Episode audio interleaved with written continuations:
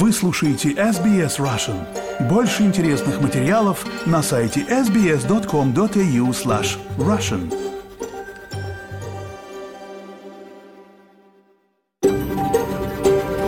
эс би эс – A world of difference. You're with эс би эс Russian on mobile, online and on radio. Вы слушаете эс би эс Russian на мобильных устройствах, в интернете и по радио. Добрый день всем! Сегодня четверг, девятнадцатое октября. Спасибо, что настроились на волну радио эс би эс. И в этот час программа на русском языке. А в студии сегодня в прямом эфире для вас будут работать Светлана Принцева и я, Виктория Станкеева. Мы хотим выразить признание традиционным владельцам земли, неба и водоемов и выразить уважение старейшинам прошлого и настоящего. Мы отдаем дань уважения старейшей в мире продолжающейся культуре. И коротко о том, что вас ждет сегодня в программе. Несколько месяцев назад в журналистском расследовании «Торговля людьми» было рассказано о визовых нарушениях торговли людьми в целях сексуальной эксплуатации и эксплуатации иностранных рабочих в Австралии. Конкретные обвинения были выдвинуты против ряда зарегистрированных миграционных агентов. После этого министр внутренних дел заказал провести обзор работы австралийской визовой системы. Светлана Принцева обсудила главные выводы этого обзора с зарегистрированным иммиграционным агентом из Сиднея Надеждой Сидельник. Федеральное правительство сейчас принимает жесткие меры, значительно усиливая деятельность отдельного офиса, который регистрирует и управляет регистрацией миграционных агентов Амара, и который, собственно говоря, курирует этот сектор. Они собираются, во-первых, удвоить штат Амара, далее будут более строгие наказания за неправомерные действия и более длительные сроки отмены регистрации. Поговорим также об опоясывающем лишае, о том, как новое финансирование вакцины может облегчить боль тысячам людей. Мы продолжаем записывать подкаст про деньги и технологии. В новом эпизоде поговорим о том, как искусственный интеллект изменил сферу приложений для знакомств. И, если успеем, послушаем хорошую песню. В октябре и ноябре две тысячи двадцать второго года в журналистском расследовании «Торговля людьми», проводимом программой шестьдесят минут, The Age и The Sydney Morning Herald, было рассказано о визовых нарушениях торговли людьми в целях сексуальной эксплуатации и эксплуатации иностранных рабочих в Австралии. Конкретные обвинения были выдвинуты против ряда зарегистрированных миграционных агентов. После этого тогдашний министр внутренних дел заказал провести обзор работы австралийской визовой системы, которая была введена в тысяча девятьсот девяносто четвёртом году. Обзор возглавила бывший комиссар полиции Виктории Кристин Никсон. Она представила свои выводы и рекомендации правительству в марте две тысячи двадцать третьего года, но для публикации обзор был рассекречен только в этом месяце, так как, по словам правительства, они не хотели обнародовать выводы без предложения выработанного решения проблем. Обзор Никсон выявил существенные пробелы и недостатки визовой системы Австралии и предложил более тридцати рекомендаций правительству. После обнародования обзора Внутри... министр внутренних дел Клэр О'Нил выступила с резкими заявлениями по поводу недопустимости эксплуатации миграционной системы Австралии, заявив, что она использовалась для совершения некоторых из самых страшных преступлений против человечества – сексуального рабства и торговли людьми. Правительство обязалось потратить дополнительные пятьдесят миллионов долларов на создание нового подразделения в Министерстве внутренних дел. Светлана Принцева обсудила главные выводы этого этого обзора и то, каких изменений ожидать, зарегистрированным миграционным агентом из Сиднея Надеждой Сидельник. Надежда, здравствуйте. Что же главное показал этот доклад? Ну, во-первых, обзор миграционной системы Австралии показал, что система изобилует мошенническими заявлениями о приеме беженцев. Далее очень много идет э, подложных документов в плане студенческих визах, тоже мы отдельно это обсудим. И, конечно же, огромная проблема – это задержка при рассмотрении самих виз. Во-первых, миграционная система Австралии на прошлой неделе подверглась серьезной встряске после того, как в докладе было выявлено, что есть определенные лазейки в миграционной системе. И этими лазейками, конечно же, многие пользуются, потому что если мы сейчас коснемся, например, первой части, это визы защиты, да, protection виза, система беженцев, как она эксплуатируется. Во-первых, очень важная составляющая — это время рассмотрения. То есть вот на сегодняшний момент, если клиент подает заявление на визу защиты, protection виза, то в среднем до принятия решения клиенту нужно ждать два с половиной года. Далее, например, решение выносится негативное, и клиенту отказывают в визе. Следующий этап — это уже апелляция в административный апелляционный трибунал. И опять-таки, чтобы дождаться того, чтобы назначили слушание по делу, это может занять еще там три-четыре года. И уже в следующем сценарии, например, клиент снова получает отказ. Он говорит: нет, я вот считаю, что там была какая-то совершена э, юридическая ошибка, и он идет в высший суд. Снова ему нужно ждать. И э, время ожидания составляет от трёх до пяти лет. То есть в среднем человек, который приехал податься на эту визу, он может находиться на территории Австралии от девяти до одиннадцати лет. Фактически не являясь беженцем, да? Фактически не являясь беженцем. И более того, у него будут полные рабочие права. То есть, и как раз в этом отчете от Никсон она очень четко сказала, какая же может быть устойчивая работающая иммиграционная система, когда мы имеем такую ситуацию, что люди могут приезжать в Австралию и оставаться здесь столько, сколько они захотят, потому что так работает система. И, конечно, некоторые миграционные агенты, они прям советуют клиентам: да, пожалуйста, подавайте, вот у вас нет вариантов, давайте идите в эту э, сферу, там, подавайте на protection визы и будете здесь работать. В итоге, конечно, люди уезжают, да, потому что если у них изначально не было правдивых каких-то доказательств и оснований, то они в любом случае уедут. Но за это время они смогут спокойно проработать девять-одиннадцать лет, и мы понимаем, что работа в Австралии — это уже совсем другая история. Поэтому правительство объявило, что они выделяют дополнительное финансирование. Во-первых, там сто шестьдесят миллионов долларов выделено для укрепления системы виз для беженцев, и отдельно будет выделено пятьдесят четыре миллиона долларов, которые будут э, инвестированы в создание приоритетной обработки заявлений на получение вот этих виз в режиме реального времени. То есть что имеется в виду? Человек подает на эту визу, и практически сразу она там подхватывается офицером, и уже начинает э, происходить рассмотрение. И будет еще нанято дополнительно десять э, судей в административные апелляционные трибуналы, которые также помогут ускорить процесс рассмотрения всех этих виз. Поэтому это действительно большая новость, и хорошо, что они закрывают эту такую большую дыру для многих людей, которые на самом деле пользовались этим, а другие люди, у которых были действительные доказательства, действительные основания, они просто не могли дождаться своей очереди, потому что такое огромное количество заявлений уже в системе, что до них доходила очередь на рассмотрение там через пять-шесть лет, и это на самом деле все очень сложно. Угу.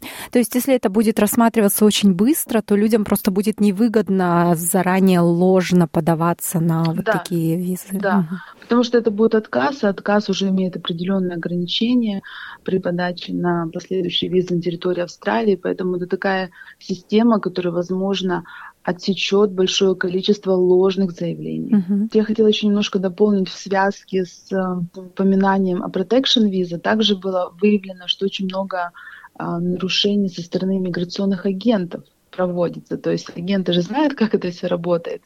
И на самом деле те, кто проживает на территории Австралии, в этом докладе было выявлено, что многие могут быть ключевыми участниками так, так называемых международных группировок по эксплуатации. Поэтому федеральное правительство сейчас принимает жесткие меры, значительно усиливая деятельность отдельного офиса, который регистрирует и управляет регистрациями миграционных агентов Амара, и который, собственно говоря, курирует этот сектор.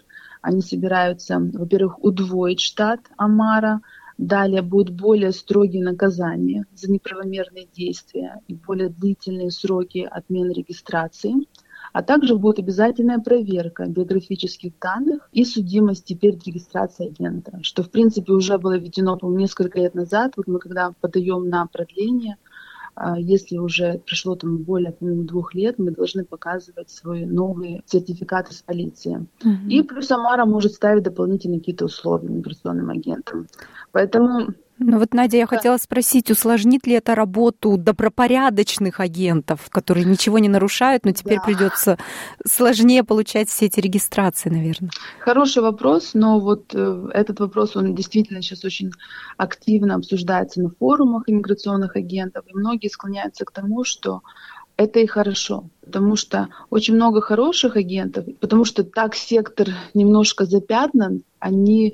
Вот это слово «агент», оно переносится и на, в негативном аспекте, переносится и на хороших агентов. Поэтому если эта мера позволит отфильтровать хороших агентов от плохих агентов, ну почему нет? Mm-hmm. Все равно нас постоянно регулируют какие-то новые правила, новые там дополнения к договорам и так далее. Мы уже достаточно привыкли к этому, поэтому если агент э, изначально этим не занимается, то...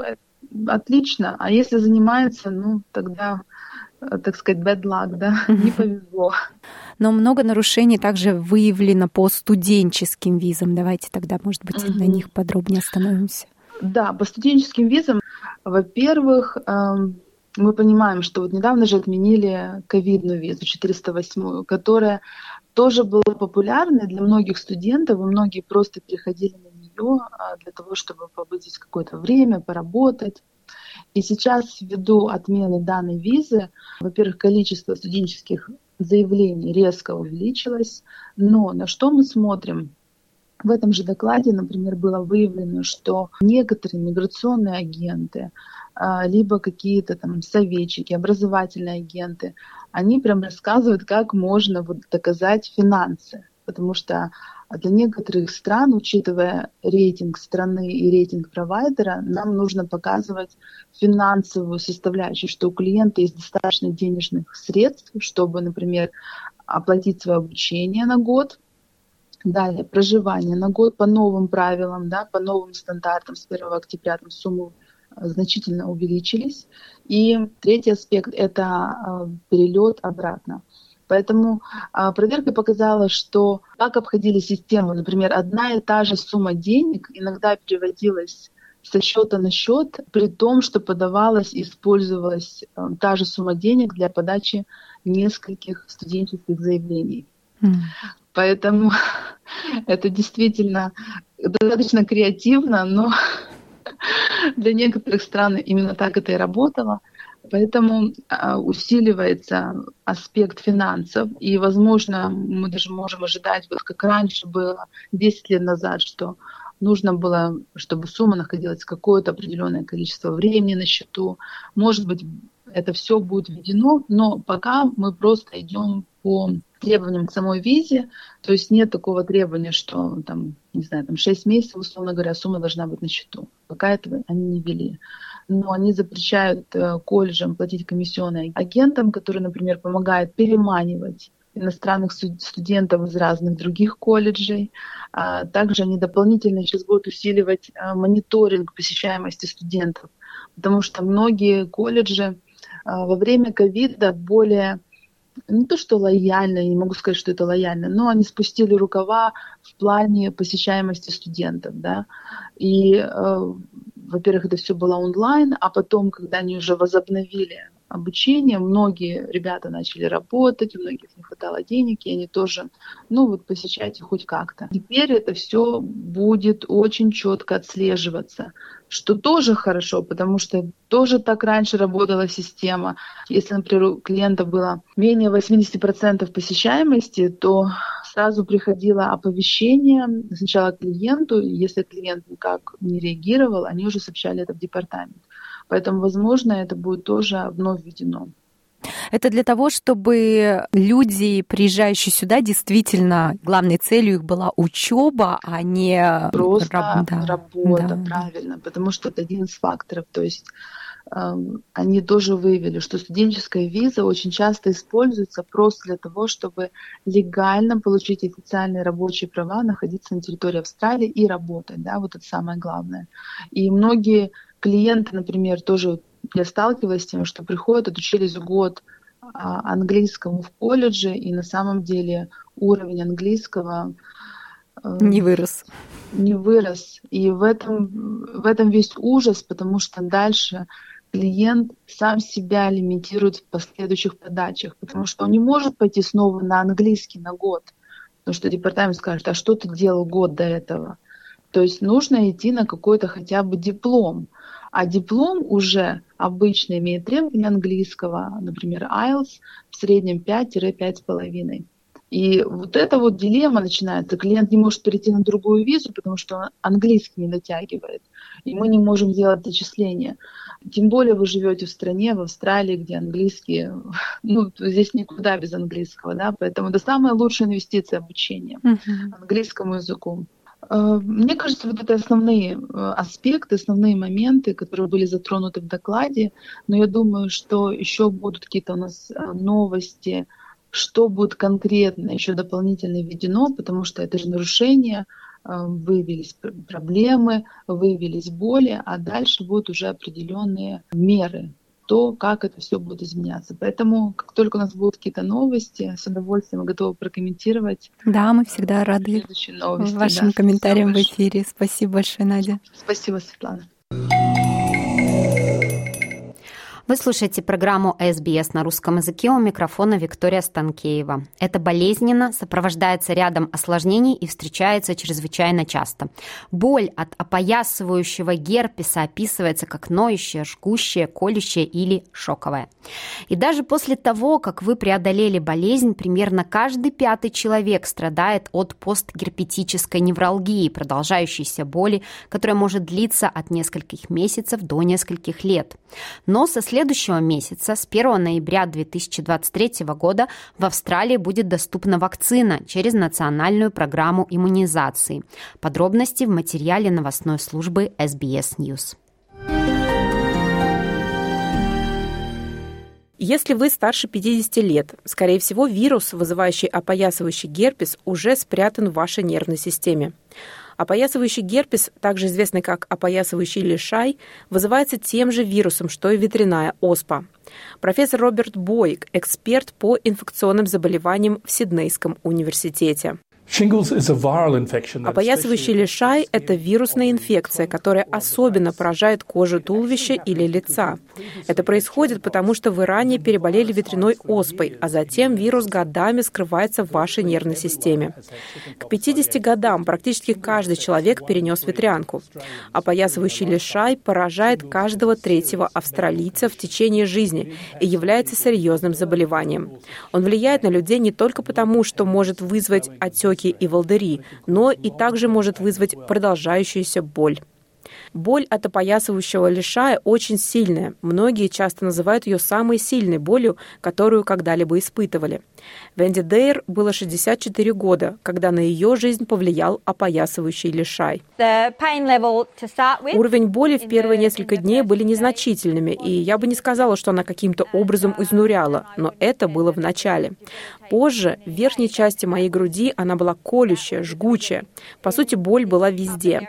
Я обращалась к моему врачу общей практики несколько раз, потому что спать было трудно, особенно если что-то касалось этой зоны.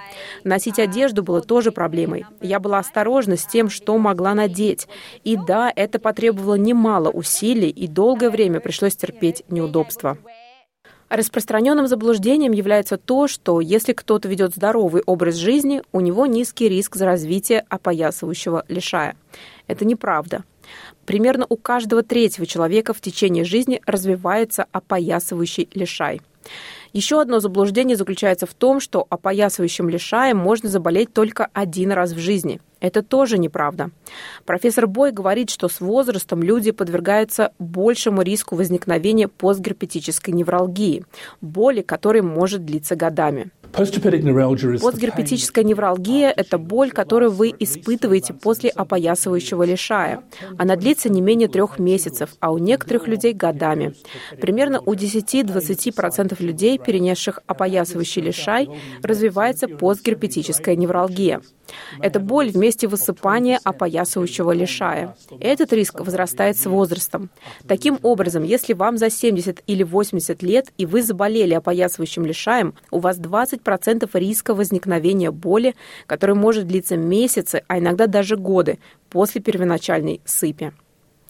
Джулия Джонс, генеральный директор Pain Australia, правозащитной организации, работающей над улучшением качества жизни людей, страдающих от боли. Она говорит, что опоясывающий лишай причиняет значительную боль австралийскому сообществу. Проблема с болью в том, что она ослабляет людей. Она заставляет их бояться двигаться и проявлять активность. Особенно боль, вызванная опоясывающим лишаем, причиняет людям такое воздействие. Она заставляет их все чаще оставаться дома. Поэтому мы хотим видеть любые изменения в системе, которые поддерживают здоровье людей, повышают их способность к участию, физической активности, активности на рынке труда и сохранению их целей в жизни. А из-за боли люди рано выходят на пенсию. Я не хочу, чтобы жизнь людей была сведена к минимуму из-за подобных условий, и наша организация приветствует решения, которые улучшат их ситуацию. С первого ноября две тысячи двадцать третьего года национальная программа иммунизации включит вакцину Shingrix в список средств для профилактики опоясывающего лишая и постгерпетической невралгии. Это не живая вакцина, а это значит, что она не может размножаться внутри организма и вызывать заболевания даже у людей с ослабленной иммунной системой. Вакцина обеспечивает десятилетнюю защиту и более эффективна, чем вакцина, доступная в настоящее время в национальной программе иммунизации. Национальная программа иммунизации сделает Shingrix доступной для всех старше шестидесяти пяти лет.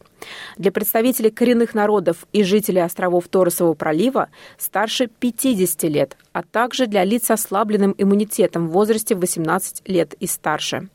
Джулия Джонс приветствует этот шаг. Это действительно хорошее начало для того, чтобы помочь людям продолжать свою трудовую жизнь, поддерживать свои семьи вместе, оставаться активными и удовлетворенными, а также вырастить следующее поколение. Эта болезнь действительно часто поражает людей, но мы можем сделать шаг, чтобы сделать жизнь людей чуть лучше и помочь им избежать определенных последствий этого заболевания. Эксперты призывают семьи начать разговор со своими близкими, чтобы повысить осведомленность о том, насколько болезненным и изнурительным может быть опоясывающий лишай. Репортаж Алана Ли команды эс би эс News на русский язык перевела и озвучила Лера Швец для эс би эс Russian.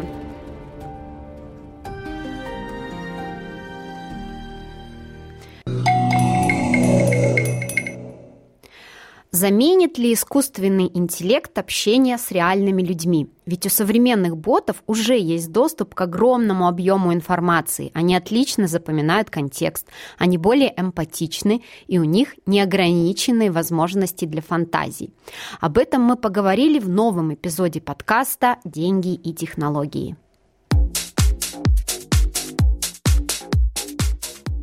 Представляю постоянного ведущего нашего подкаста, кандидата экономических наук, финансового эксперта и технологического предпринимателя Павла Энтина. Павел, здравствуйте. Здравствуйте, Виктория. Предлагаю сегодня поговорить о том, как искусственный интеллект меняет целые сферы жизни. Предлагаю обсудить новости из мира технологий, которые произошли на этой неделе.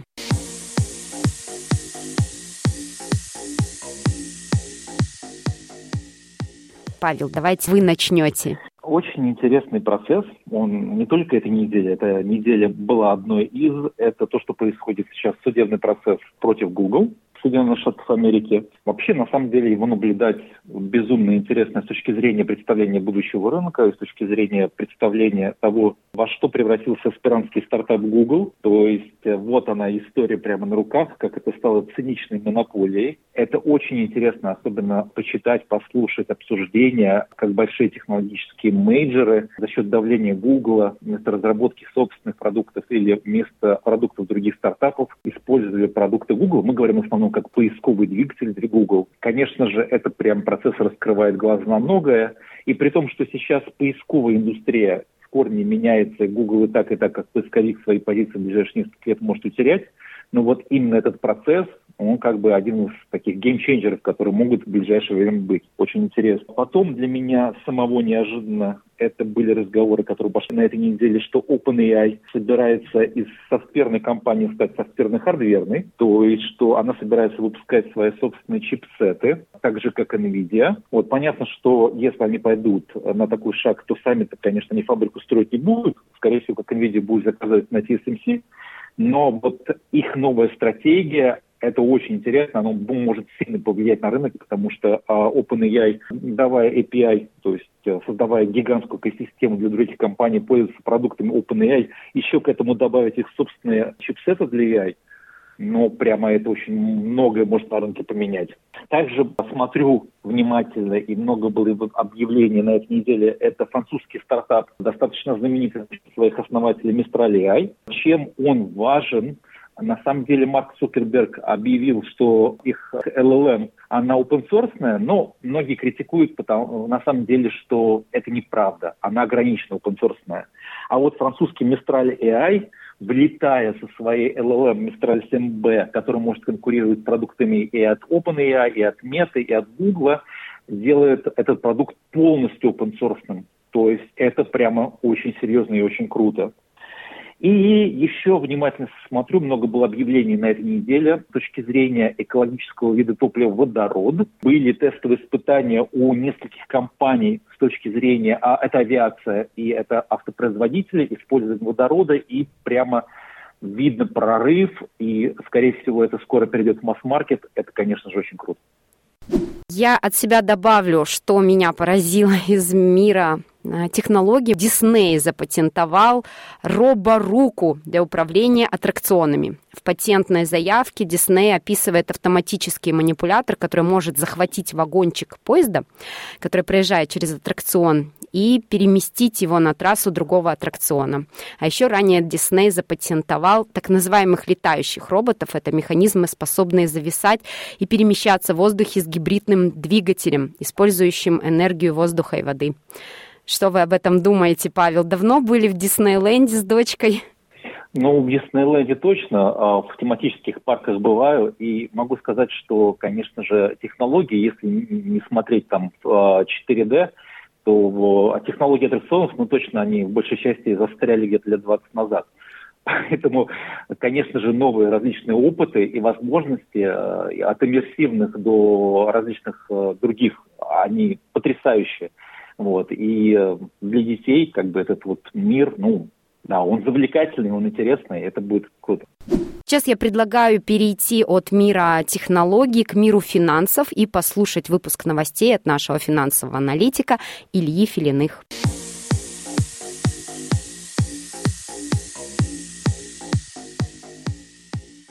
Макроэкономическая ситуация в мире сейчас довольно напряженная. Прошлые недели на рынках наблюдались распродажи. Можно было бы сказать, что рынок находится в состоянии рисков.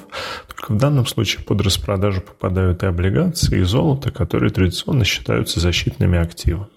Долгосрочные облигации распродавались по всему миру. Распродажи продолжаются последние месяцы, была очень массивной. Можно предположить, что в скором времени наступит как минимум пауза и продажи приостановятся. Дополнительную неопределенность вносят события на Ближнем Востоке. Пока рынки очень осторожно оценивают ситуацию, нефть растет на три-четыре процента, немного выросло золото.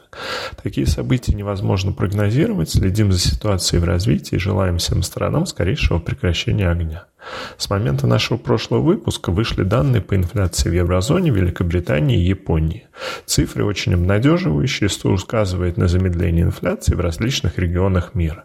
Особенно отличились данные по Нидерландам, они показали дефляцию, то есть снижение цен год к году в размере ноль целых три десятых процента.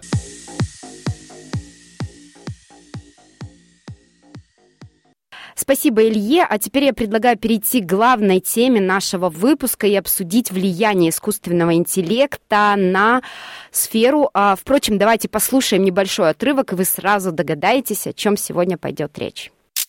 Сара очень внимательная подруга. Watching Foundation tonight, пишет она своему парню. Но когда он говорит, что слишком занят, чтобы общаться, она пишет ему в ответ. Have fun, my hero. Сара не живой человек.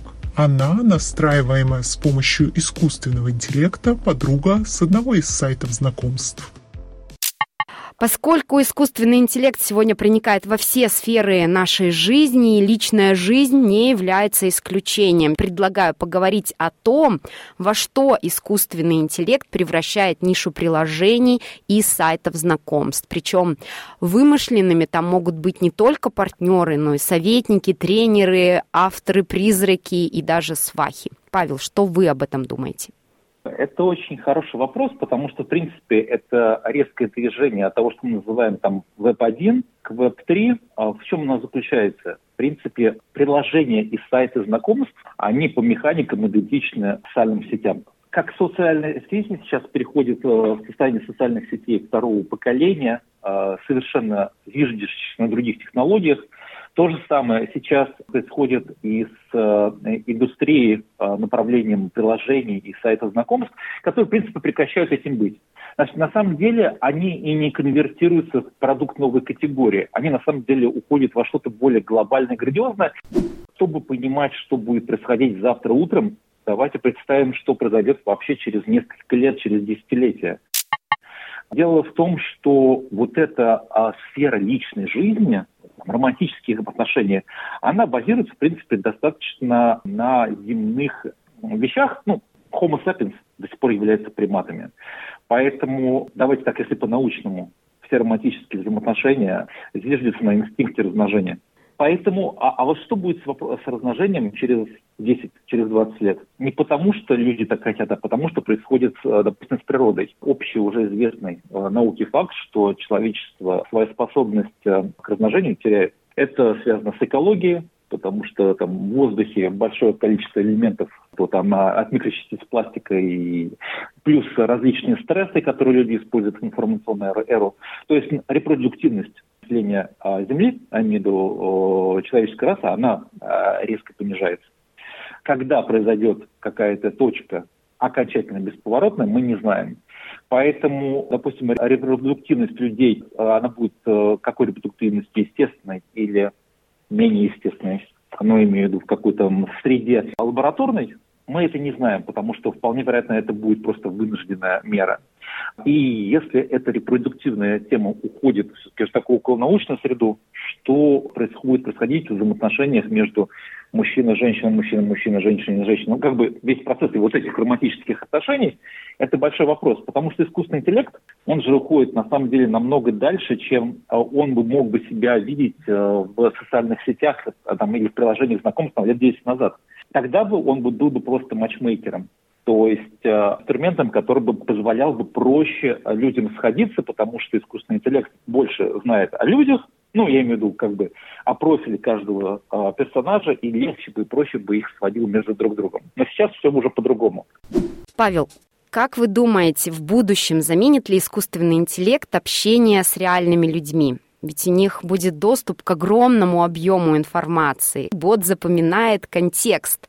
Он более эмпатичный, чем человек, и у него, как мы узнали, уже неограниченные возможности фантазии. О, Виктория, это очень хороший вопрос, потому что ответить на него... Вот мы можем ответить, как нам с вами, но э, поколения молодые, еще как бы поколения, которые родятся, они же будут другими.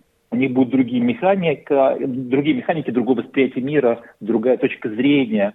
И сказать, как это будет происходить с ними, очень тяжело.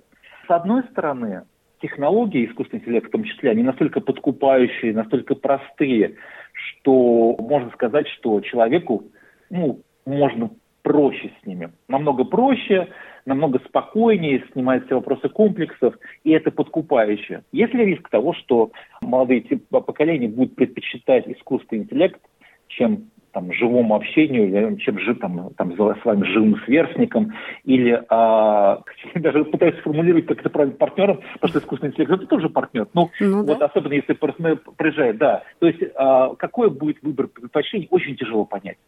Или все-таки же э, искусственный интеллект будет чисто фасилитатором и поможет решить проблемы психологических комплексов, быть смелее, иметь больше информации, проще общаться, быть более подкованными. неизвестно. Я могу быть консерватором и пессимистом, грубо говоря, потому что история человечества показывает, что люди всегда выбирают то, что проще. Не потому, что они такие слабые, а потому, что наш мозг так работает. То есть мы работаем на сохранении энергии и, соответственно, выбираем, пытаемся выбрать более простые решения, сценарии. Просто потому, что меньше двигаться и сохранять энергию. Может быть, с этим связан риск, что вот это человеческое-человеческое общение будет сильно потеряно. А может быть, нет. Может быть, следующее поколение, может быть, ментальность будет настолько другая, что они просто будут использовать искусственный интеллект как свой копилот, как свой ассистент и помощник в элемент взаимоотношений с другими людьми. Такое тоже возможно. Конечно, я пессимист. Вы знаете, мой подход, грубо говоря, то, что мы можем приложить усилия, чтобы все было лучше, а как станет неизвестно, ну, скорее всего, хуже. Но, опять же, это не потому, что это будет хуже. Просто будет по-другому.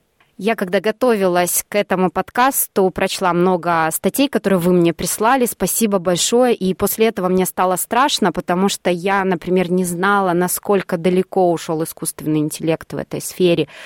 И я просто вообразила, что действительно может быть так, что человек, которому одиноко, он вдруг находит партнера, и он общается с ним на ту тему, которая ему интересна, допустим, искусство, да, и так как искусственный интеллект, его возможности не ограничены, он может, допустим, понять, да, что конкретного вот этого партнера интересует искусство Флоренции, и он может часами, да, днями, годами об этом говорить, причем говорить интересно.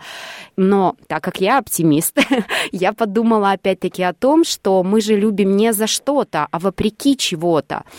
И вот, может быть, вот именно вот эта способность любить, она и поможет все-таки когда-то человеку положить на одну чашу весов действительно знания, простоту общения, отсутствие любых конфликтов, и на другую чашу весов вот именно наши недостатки, наши там незнания чего-то. И когда, например, партнер может научить другого партнера чему-то, а не только узнать информацию, может быть, со временем это поможет как раз отодвинуть компьютер или мобильное устройство, пойти на улицу, встретиться с реальным человеком и, использовав вот этот вот опыт, действительно оценить уже по-другому живого человека. Ну, я как оптимист, оптимист думаю.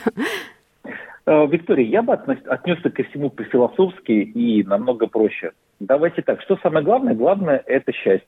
Да. Счастье же не бывает фальшивым. Ну, как бы оно, оно или есть, или нет. Поэтому все, что сделает человека счастливым, если же, конечно же, это не навредит его выживанию в мире, то это хорошо. Поэтому что именно будет счастливым, какой формат взаимоотношений с кем, наверное, это нерелевантно. Важно то, чтобы человек был счастливым. Кстати, опять же, упрощая многие вещи, в чем очень хороший искусственный интеллект. Дело в том, что вся наша коммуникация базируется на языке. Язык – это, это кодирование, определенное кодирование, инструмент кодирования. То есть язык является универсальным человеческим кодом. Он на сегодняшний момент усложнен тем, что люди разговаривают на разных языках с точки зрения там, культур своего происхождения. Это уже сложность коммуникации, сложность взаимопонимания. А различие полов тоже приводит к сложность коммуникации, сложность взаимопонимания, потому что э, воспри... восприятие слов, эмоций, э, выражений, оно разностороннее.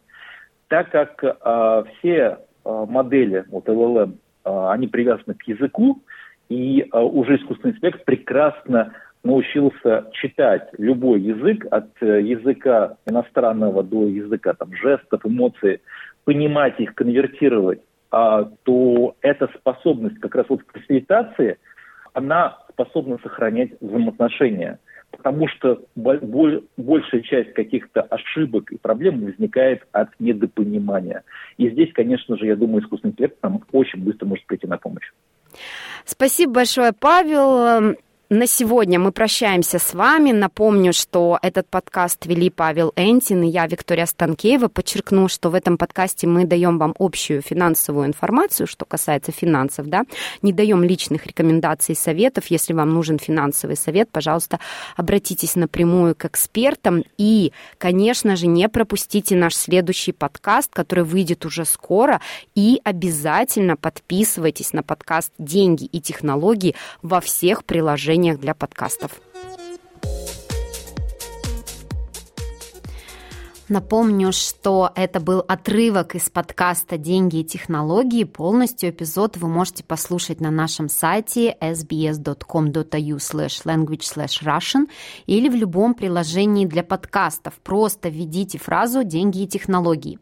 Будем также признательны вам, если вы поддержите нас, подпишитесь на подкаст, так о нем узнают и смогут его послушать больше людей.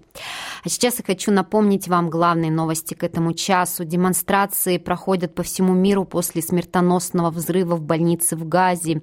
В соответствии с новым федеральным законодательством родители смогут разделить между собой до шести месяцев оплачиваемого отпуска по уходу за ребенком, и Госдума России одобрила отказ от договора о запрете ядерных испытаний.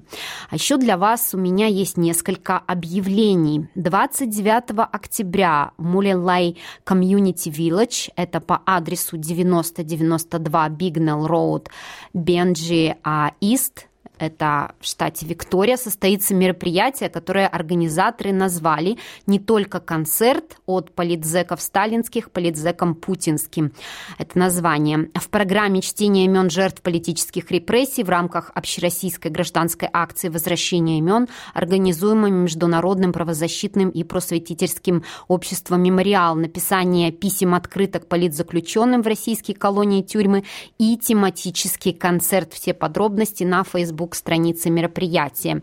И одиннадцатого ноября в восемь часов вечера в Stannon Community United Church по адресу пятьдесят семь пятьдесят девять Бурк Роуд, это Ист Мелвин, тоже в Виктории, мельбурнских зрителей ждет новая встреча с пианисткой Тамарой Васильевицкой, скрипачкой Ольгой Вакусевич и певицами Радой Тачалиной и Ведих Харрелл с участием ведущего Брэд Кай. Справки по телефону ноль четыре ноль три один два два четыре восемь пять и ноль четыре один два пять три один ноль пять шесть. А наша программа подходит к концу. Сегодня для вас работали Светлана Принцева и я, Виктория Станкеева.